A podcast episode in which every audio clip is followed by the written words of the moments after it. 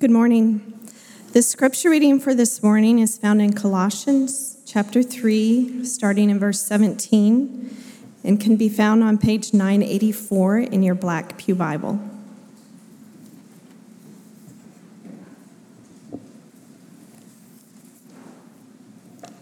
Colossians chapter 3, verses 17 through 21. And whatever you do, in word or deed, do everything in the name of the Lord Jesus, giving thanks to God the Father through him. Wives, submit to your husbands as is fitting in the Lord. Husbands, love your wives and do not be harsh with them. Children, obey your parents in everything, for this pleases the Lord.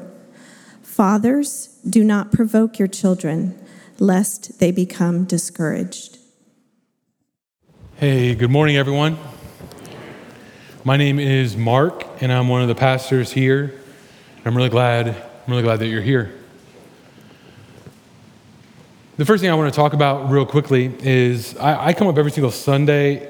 I come up every Sunday, and I open my Bible to the text that we have, and I set it right here on the corner of the pulpit and then later throughout my sermon, I'll reference different places in the scriptures and I'll jump around at different times to different cross references or parallel verses. And I almost never pick this up and flip through it. I put all those in my notes, I put all those texts in my notes itself, but I don't move the Bible ever, pretty much.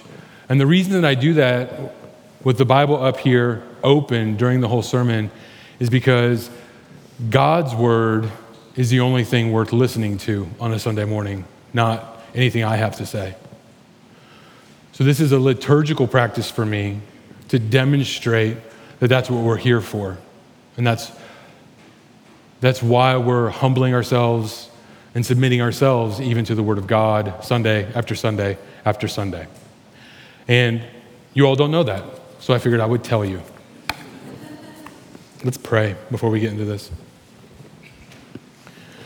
Heavenly Father, thank you.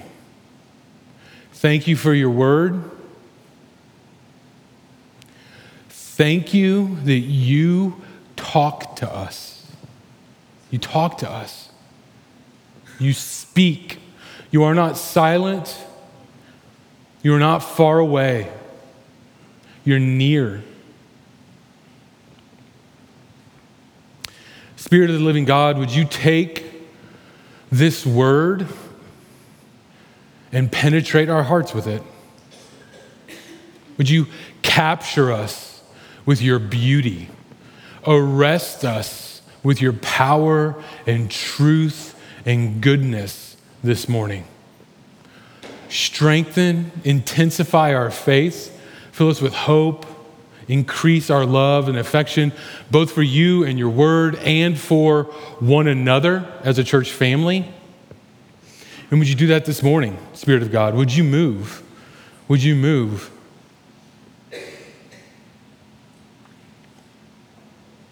We offer our lives, our hearts, our minds, everything we have to you. We acknowledge your power and lordship in every single nook and cranny of our lives. So, would you do work this morning, I pray, in the name of Jesus? Amen. In my, in my short time, in my short time in pastoral ministry, this spring will mark my sixth year. Even in that short time, if you were to ask me how to get into hot water with people in the church, if you ask me how to get strained or anxious conversations and discussions with people, I could tell you step one talk about husbands and wives.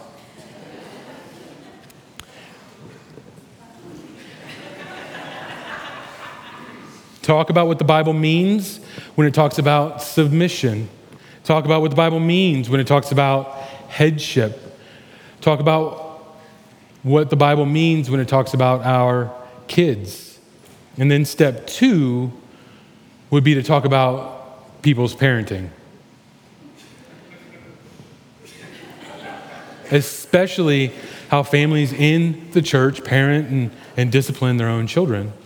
If you ask me how to ruffle feathers and how to put everybody on edge or uncomfortable, that recipe is fairly easy for me to put together. Talk about headship, talk about submission, talk about parenting, and you got it. Because it's my observation that these topics are not often broached in the church, sadly, even amongst friends, even our closest friends. And when they are, we tend to have our position firmly fortified and entrenched. What do I mean by that? I mean that we get revved up and we tend to get offended when people offer us parenting advice or discipline advice or advice on how husbands should lead their wives or advice on how wives should submit to their own husbands. Those subjects tend to be off limits even in the church. They tend to be emotionally charged and they tend to even they tend to even fracture close friendships like few things do in our age. So, leading up to this time, knowing that I was going to give whole sermons dedicated to each of these subjects, I spent a lot of time praying. Praying for you, praying for our church, praying that God would help us see God's loving care for us in His instructions in the Bible and help us to not only believe what He says, but to love it. To love it. The Word of God cuts against the grain of our flesh every time. The Word of God cuts against the grain of our flesh. The Word of God insults and injures our flesh. That's what it is supposed to do. And being a Christian means that you understand that and you believe God when He says that that is good for you. I want us to encounter God's Word on both of these subjects and let it cut like a surgeon's scalpel. In the weeks leading up to today, to today I prayerfully decided that I wasn't going to try and thread some imaginary needle so that I could nail these topics perfectly and keep everybody happy and comfortable. The truth is, I don't believe that there is a needle to thread at all. There's only the truth to be heard and truth to be loved. So I'm not going to arrange my sermon on these topics around any of our modern sensibilities, me included. I'm going to attempt as best I can to let the Word of God speak for itself on these subjects. We live in a time when hard words are carefully avoided, are carefully avoided, and their absence is even fervently demanded. But I am a man who still agrees with the Puritans that hard words make soft hearts. I've seen some hard hearts in my day, and feathery words don't break anything. And preaching always works. What do I mean by that? I mean, it always does what it's supposed to do. It always hardens the hard hearted worse, and it softens the humble and the repentant. It always works. And I'm burdened as we're moving to the last couple of chapters of this book that we would understand that reality.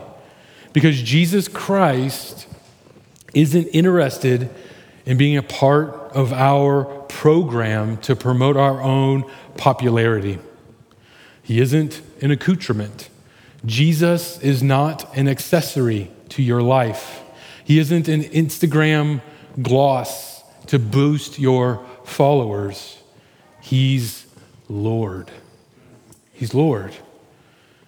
And if you find yourself pursuing sin this morning, or if you find yourself just shopping at this church for the right kind of church that checks all the boxes, you should know that here at this church, we're zealous about dying.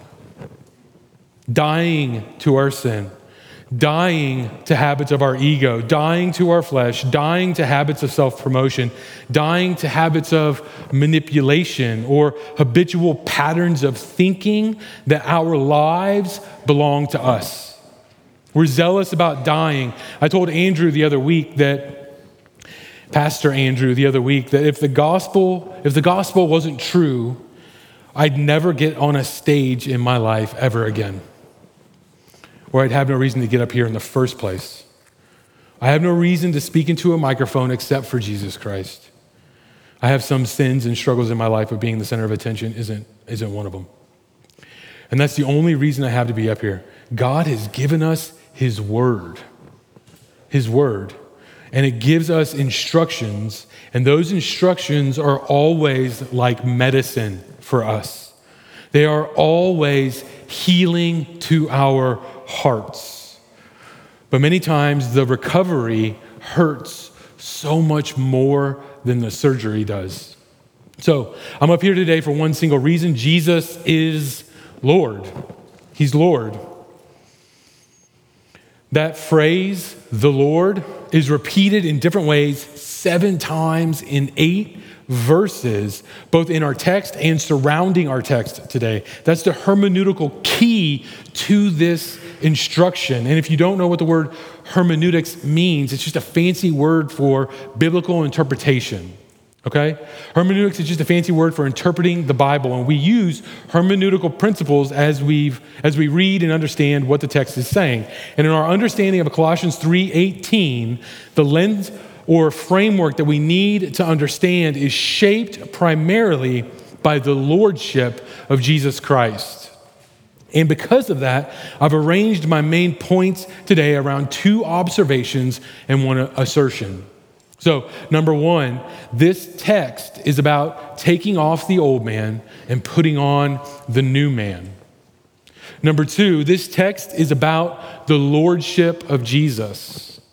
And number three, nothing in the Bible is true without also being good and also being beautiful for us.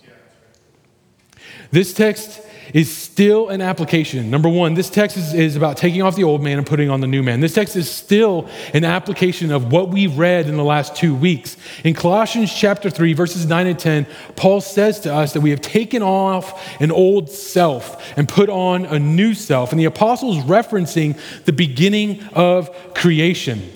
Other translations say it this way, and it makes it more obvious. It says, Put off the old man and put on the new man. And that captures what it's getting at a little more clearly because husbands and wives, fathers and children, if you're in Christ, you're a new creation. You're a new person. The old man is Adam, and he's gone. And the new man is Christ Jesus, and he is who you are in now. And you were raised new with him in his resurrection. The transformation of the gospel of Jesus Christ is a transformation that makes your worldview out there, how you see the world, change. And it also changes inside the landscape of your heart and your inner world, completely changed to be totally Christocentric, centered on Christ. This is the message of Colossians Christ over all. And you won't be able to live like Colossians 3 and 4 tell us to live unless you're shedding more of your Adam skin, so to speak, and putting on more of the new man, the Christ clothing. Genesis 3 provides the backdrop for Colossians chapter 3. Genesis chapter 3, verses 6 through 8 says this.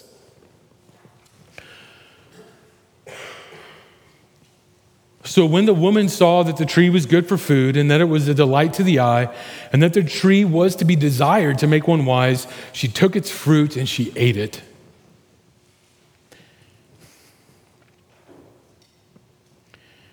And she also gave some to her husband, who was right there. And then he ate it. And the eyes of both were opened, and they knew that they were naked. And they sewed fig leaves together and made themselves loincloths. And they heard the sound, man, they heard the sound of the Lord God in the midst of the garden, and they went the opposite direction. They hid. They hid. They heard the Lord walking in the garden in the cool of the day, and the man and his wife hid themselves from the presence of the Lord God among the trees of the garden. Adam and Eve sinned in this moment. Their eyes were opened in a way that they weren't before, and they were ashamed. They knew that they were naked in a different way. They looked down and understood that they were naked and they knew things were different now. They knew things were broken now. Their relationship with God was broken and they tried to cover themselves with leaves and they hid behind a tree. Point of levity, it kind of reminds me of my kids trying to like hide behind a pencil or something, right? This is the living God and they're hiding amongst the trees. The point I'm making is that their fig leaves are not enough to cover their shame. And they aren't enough to cover your shame, no matter what they are. And I know that we use things like success and we use our gifts. We use our accomplishments, we use our money and our stuff to try to cover our shame, and it isn't enough. Their fig leaves are insufficient, and God knows that. So he makes them clothes out of a sacrifice, the skins of an animal. And those skins aren't enough either. But at this point in the story, God's making a promise. God's foreshadowing what Christ is going to be for the new creations, you and me, if you're in Christ, completely covered completely protected, brand new. If you're in Christ, you are that new creation clothed with Christ. The text today about submission, wives submitting to their own husbands, is a text about putting on Christ's clothes instead of keeping your Adam clothes on. The ones that can't even do for you what you long for them to do for you. Just like God killed an animal in the garden to clothe and cover the sin and shame of Adam and Eve, in the cross of Jesus Christ, your sin, your rebellion, your shame, your guilt is fully dealt with. And now you're clothed in Christ. He bore your shame, He paid the cost of your rebellion. This isn't my introduction to this verse on submission.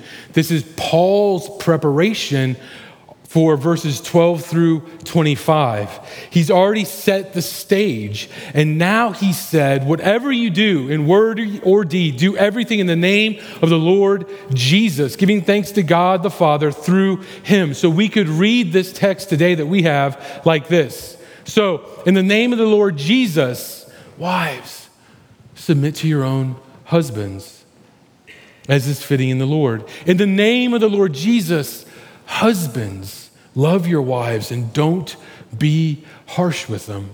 In the name of the Lord Jesus, children, obey your parents in everything, for this pleases the Lord. In the name of the Lord Jesus, fathers, don't provoke your children, lest they become discouraged.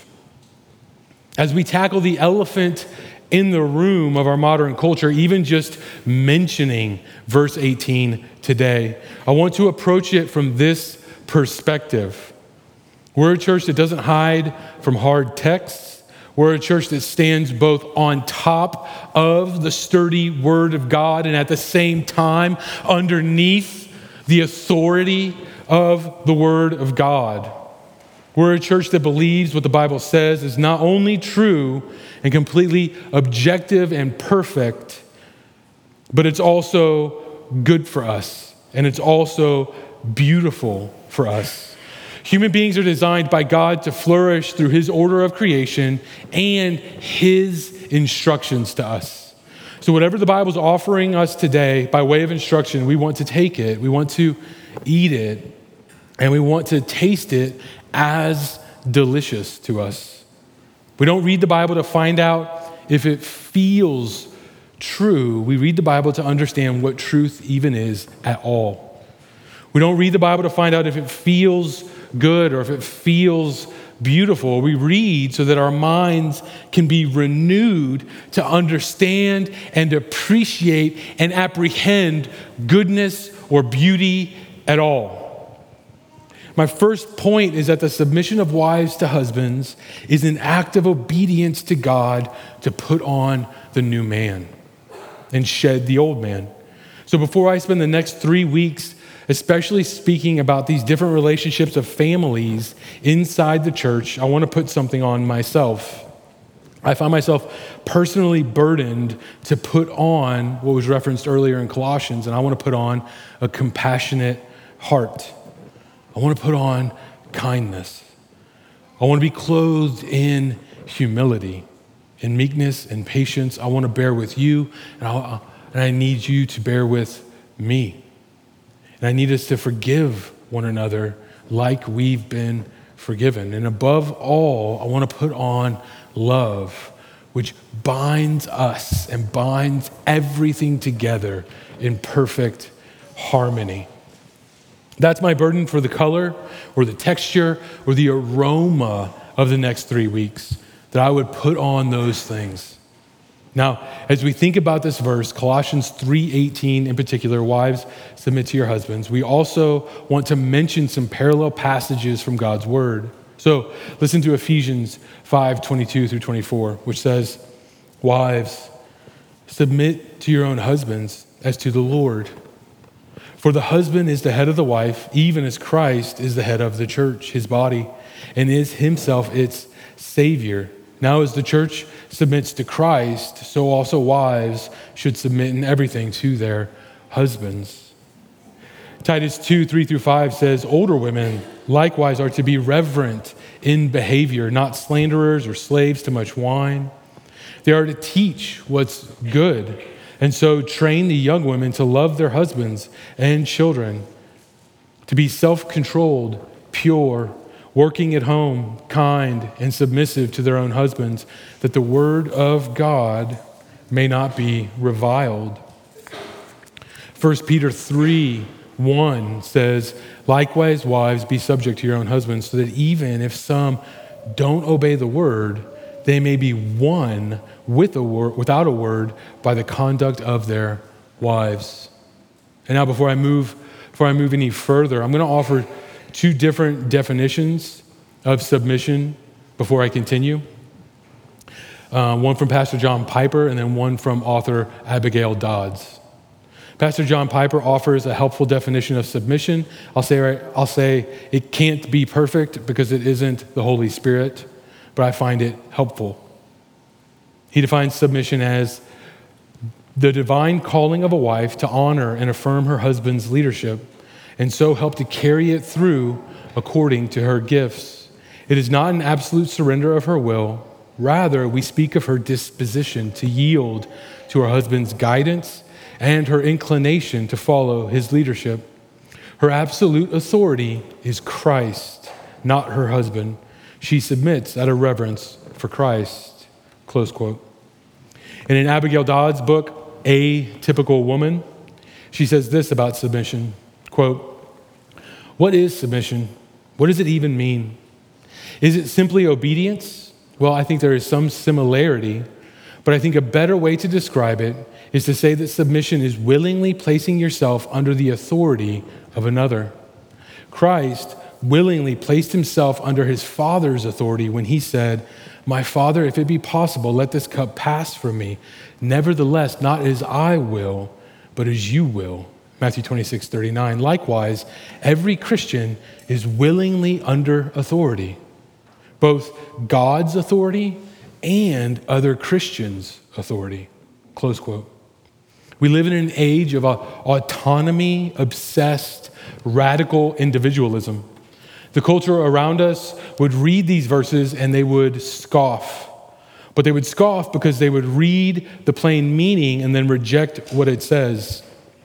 Our temptation is to read the plain meaning and change what it says because we scoff in our hearts at what it says. This is one of those cases where the culture around us might even read these verses with a truer interpretation than we do or that the modern church does. They scoff because they understand what it says and they hate what it says. But because we can't hate it because we're Christians, we're tempted to just change what it says or ignore what it says or reinterpret what it says. It is Christians who get embarrassed and offended by texts like these. And so we try to make them palatable both to the world and to our own sensibilities. but the truth isn't palatable to the world and it isn't palatable to our own flesh. We read them out loud and our faces turn red. And so we mold them or we reshape the verses about submission into something that they aren't so that we can plug our noses and choke them down. And one way that we do this is with different equality texts in the scriptures, just like the ones in Colossians 3:11 which say, "Here there's neither Greek nor Jew, neither circumcised or uncircumcised, barbarian, Scythian, slave, free, but Christ is all and in all." And if you look in Ephesians, a similar parallel passage, it says neither male nor female. And many interpreters today read that and inject our own modern take on liberation and say that this means that this command to submit to husbands is flattened and interchangeable and merely about pure Christian mutuality. That the husband wife dynamic is more like two teammates on a basketball team than a marriage. Now, while it is true that there is much cooperation required and much mutual sacrifice required, necessary in a healthy marriage, a healthy Christian marriage. The dynamic between wives and husbands is not explained as two teammates in the scriptures.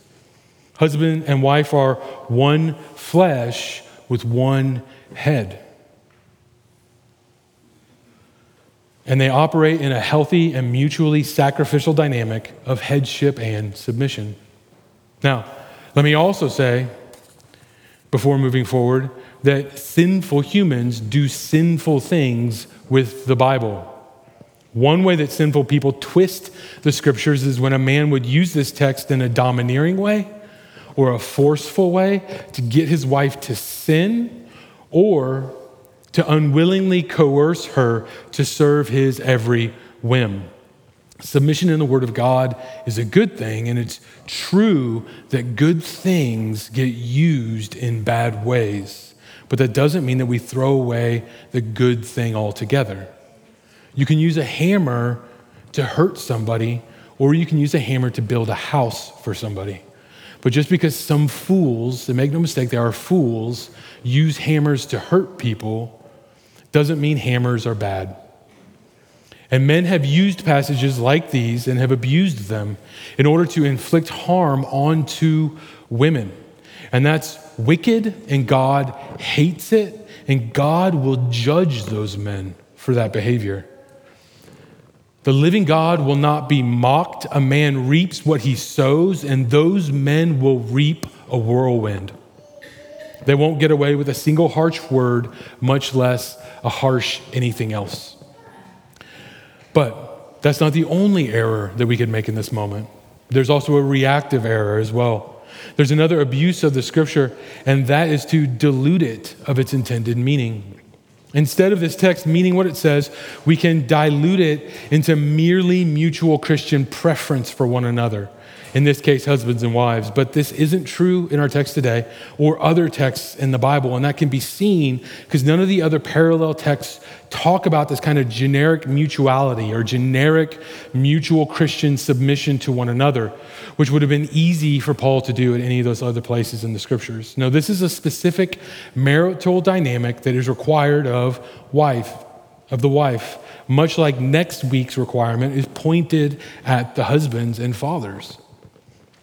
The Bible sees no contradiction. The Bible sees zero contradiction in laying out these equality texts right next to specific injunctions for both men and women. Douglas Moo puts it this way when he says, She must submit not because it was necessary for the order of society, as the secular household codes usually emphasized, or only because it was appropriate to that time or place, but because it is the kind of behavior that is fitting to those who live in the sphere of the Lord in Christ. And Abigail Dodds expounds on this reality when she says, quote, in the letter to the Colossians, Paul reminds wives to submit to their husbands as is fitting in the Lord. In other words, you are in the Lord. Submission is fitting for you. Why is submission fitting in the Lord? Because in the Lord, submission to our submission to our husband is done by faith. Done by faith in Christ and is therefore holy.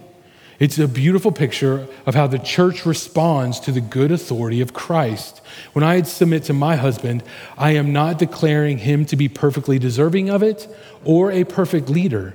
I'm declaring Jesus to be perfectly deserving of it and Jesus to be a perfect leader. That's what it means to submit in the Lord.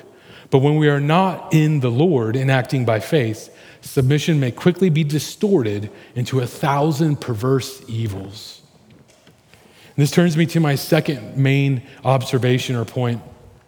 This is a section that's all about the Lordship of Christ and how the Lordship of Christ operates and orients all relationships in our lives, and especially household relationships. The thrust of this verse for us must be to understand how Paul's saying it. These instructions are about the lordship of Christ. These verses are about submission for all of us to Jesus. That's what they're about. If you try to shrink them or if you try to reduce them to merely merely horizontal relationships instead of our primary relationship to Christ and they get distorted and gnarled and twisted and deformed. And that's why we bristle at them. We've seen so many poor examples. These verses are about a vertical authority of Christ in our lives operating first and foremost in every single horizontal relationship that we have it's only when we chop off or disconnect the concept of our submission vertically first to Christ that we become agitated with these commands. Christ is Lord. That phrase, the Lord, is said seven times in eight verses. It's used to couch all of these commands related to these relationships. So that means the diamonds of these different instructions, because every instruction from the Word of God is a precious jewel. The diamonds of these instructions, the commands here in this verse, are placed in a setting of the lordship of the risen Messiah, Jesus Christ. He's Lord. He's Lord over me, and He's Lord over you, and Lord over your wallet and He's Lord over your internet browser history. He's Lord over your marriage dynamics. He's Lord over the attitudes that you choose to have. He's Lord over way more than we give him conscious juris, jurisdiction over. He's Lord over way more than we give him conscious juris, jurisdiction over. Way more. And I don't get to decide what loving my wife looks like. Jesus tells me what it looks like. I don't get to decide what it looks like to submit to Jesus. He decides what it looks like. He's Lord over my bristling and my kicking against the goads. Husbands, submit to the Lordship of Christ by loving their wives like Christ loves the church. Wives submit to the Lordship of Christ by submitting to their husbands as they submit to Christ. Children submit to the Lordship of Christ by obeying their parents. And masters and slaves, we'll see later, submit to the Lordship of Christ in how they treat one another two hermeneutical lenses, interpretive lenses that we need to put on if we're going to receive this text correctly is that all human submission instructed in the Bible is submission to the lordship of Christ. Christians are instructed to submit to the governing authorities, and they're commanded to submit one to another under the lordship of Christ. That's one interpretive lens, and it's crucial. And there's another. We should also read texts about submission through the lens that even Christ acts in submission when he submits his will to the will of his own Father. We all submit in some way that is ultimately ultimately directed as submission to Christ. And yet, even Christ himself took on a posture of submission. This is why you can look to Jesus both as an example, as one who embraced the beauty and the call and the glory of submission, and as one who's worthy to submit to in everything, instead of reading these texts, trying to grasp them and get our minds around them by thinking in purely humanistic, horizontal terms. Now, this brings up another thing that I need to say in this text because the text makes it clear. It makes it really clear. It's precisely because, it's precisely in light of the fact that submission of wives to husbands is fundamentally grounded in the lordship of Christ that that means something really plain, really plain. It means that any kind of sin must be rejected, or any, or any coercion to sin by any husband must not be tolerated by any wife. Let me say it as clearly as I, as, as clearly as I can. Wives, wives, your husband may never ask you to sin, ever. Your husband may not ask you to sin. And if they do, you're required by your, required by your lordship to Christ to refuse them. You should not lie for your husband or sin in any way, even if your husband is asking you to. Your submission to Jesus always trumps your submission to your husband. If you don't have a clear conscience about something, or if your husband is asking you to do something that you don't have a clear conscience about, or if he's asking you to sin and he's not responding to you the way that the Bible requires him to, how he should, the elders of this church want to go on record as saying we would humbly be eager to serve you and help you in any way that we can. That's part of what it means to be an elder, to protect the sheep in just these kinds of circumstances. Our text exhorts wives to submit to their husbands because this is what it looks like to put off the old self and put on your new self. Submit to your husband because it's one aspect of how you submit to Christ's lordship in your life. And wives, submit to your own husbands because God's word to us is the truth. And that necessarily means it's also beautiful and it's also good for us.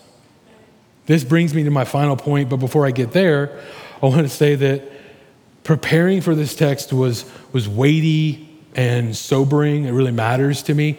And for husbands in, the, in this room, this text should be weighty and sobering. If your wife listens to this text, she's saying, Yes, I'll follow Christ as I follow you as you follow Christ. That's a mantle of leadership and sacrifice and a weight that none of us should take lightly because God doesn't take it lightly. So, going into my third point, nothing in the Bible is true without also being good and beautiful. My plan, my plan over the next three weeks is to talk about what Paul means and why these things are beautiful why he has a positive vision for husbands and wives and how families relate to each other. I want to paint a positive vision for things like headship and submission. So, this is going to be kind of forward facing and mainly proactive for us. I want us to cultivate a positive vision of what the Bible values and teaches about men and women and about husbands and wives. I want us to cultivate a positive vision of what the Bible values and teaches about headship and submission in the home and in the church. And earlier I quoted from 1 Peter 3 1, but, but Peter goes on and he says more. And this exhortation that I want to finish on is from, is from 1 Peter 3, verses 1 through 6, which says, Likewise, wives, be subject to your own husbands, so that even if some do not obey the word, they may be won without a word by the conduct of their wives. When they see your respectful and pure conduct, do not let your adorning be on the outside. Do not let your adorning be external, the braiding of the hair and the putting on of gold jewelry or the clothing that you wear, but let your adorning be the hidden person of the heart with the imperishable beauty of a gentle and quiet spirit, which is in God's sight is very precious. For this is how the holy women who hoped in God used to or used to adorn themselves by submitting to their own husbands. As Sarah obeyed Abraham, calling him Lord, and you are her children if you do good and do not fear anything that is frightening. So, we see that submission isn't like some abstract beauty. Biblical submission is concrete, internal adornment. Adornment. This isn't foggy or fuzzy or muddled. This is pure and respectful conduct that ornaments beautification on the inside. And this beauty isn't perishable beauty, it doesn't diminish with age. It only grows more radiant over time. According to the Word of God, this disposition of your heart is imperishable beauty. Imperishable beauty. I'm reminded of Proverbs, which says beauty is fleeting. This kind of beauty isn't fleeting. This kind of beauty isn't fleeting. And I know that many women in general struggle with feeling beautiful or with comparing themselves to other women or comparing themselves with Instagram moms or just comparing themselves on any number of things with other women. But the Word of God teaches here that there's a disposition, a pure and respectful posture, a heart posture that adorns a woman like holy women in the Bible used to adorn themselves. So I, so I, I do appeal to the women in our church. As, as a husband myself, and in all humility, a husband who has failed my own wife a million times today. I appeal to my spiritual sisters and spiritual moms in the room right now to adorn yourself with imperishable beauty. Adorn yourselves with beauty that is deep and full of faith in God, beauty that is powerful and weighty and substantive and God glorifying, and a beauty that truly lasts. Don't be duped into looking for or fighting for or listening to what the culture around you tells you that you need in order to be beautiful. It's wrong. It is wrong. Don't be tricked into being afraid of what the culture tells you to be afraid of. They are wrong. In this text, we see not being afraid as a part of what adornment on the inside looks like. So, adorn your beauty by strengthening your faith. Decorate your beauty by deepening and increasing your confidence in Christ your true Lord, not by what the world or our culture, and especially not even by what that little screen in your pocket tells you you need to do. Like every text, like every text we read in, in the next two weeks, in the next six weeks, in the next 60 weeks, we're going to read texts in the scriptures and they're going to cut across the grain of our own sensibilities. And our job is to read those things, open our hearts to the Holy Spirit, and say, God, Tell me, where am I resistant here? Where do I buck this? Where do I bristle at this? Where do I kick against the goads? Because we are all in the same bucket when it comes to that reality. And I don't mean simply regarding our text today. I mean everything the Bible teaches is true. And that means everything that the Bible teaches is beautiful, and everything that the Bible teaches is good for us, is good for us by necessity. We need to be honest about our tendencies as Christians. We want the Bible to feel good to us instead of changing what we think is good and trusting what the Bible calls good. We want the Bible to feel good and feel beautiful instead of changing our minds about what our vision is for what's truly good and beautiful. We're tempted to make ourselves something when the Bible shows us that our, it's our job to decrease so that Christ may increase. We're tempted to be the Lord of our own families or our own marriages or our own lives when the, Jesus Christ is the Lord of our lives and when and Christ alone has claimed that seat in every single relational dynamic you experience. You're Sarah's children if you do good and you don't fear anything that's frightening. Our text today says, Whatever you do, in word or deed, do everything in the name of the Lord Jesus Christ, giving thanks to God the Father through him. Wives, submit to your husbands, as is fitting in the Lord. Husbands, love your wives and don't be harsh with them. Children, obey your parents in everything, for this pleases the Lord. Fathers, don't provoke your children lest they become discouraged. So I'm going to close I'm going to close in prayer. And before I do, I want to offer one kind of last pastoral exhortation. This text, the next three weeks at least, um, has household dynamics and the, the family relational dynamics um, at dead center for us. This text aims at the heart of our homes, okay? The heart of our home life. The life, the life, excuse me, the life of the Christian family. And the Christian family is the fabric of the church because the church is a family of families, right? So if we want this to be a rich and joyful, God honoring church, then we need rich and joy filled and God honoring families. That means I'm deeply burdened that we take these three weeks to heart as we move towards finishing the book of Colossians, and that we invite God the Holy Spirit to give us and renew in us a vision for a family where these verses are being lived out, where obedience to these verses is being cultivated in our homes, cultivated for our joy and cultivated for God's glory. Would you pray with me?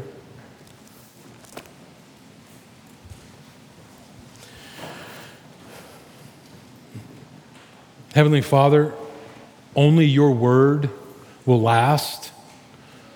Only your word will last. But it will last. It won't be stopped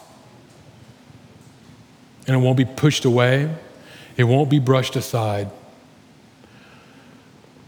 Would you bring your word to this church exactly how we need it? Whether it's a hammer on a hard heart or if it is comfort to a despairing, weary heart, would you bring your word to us?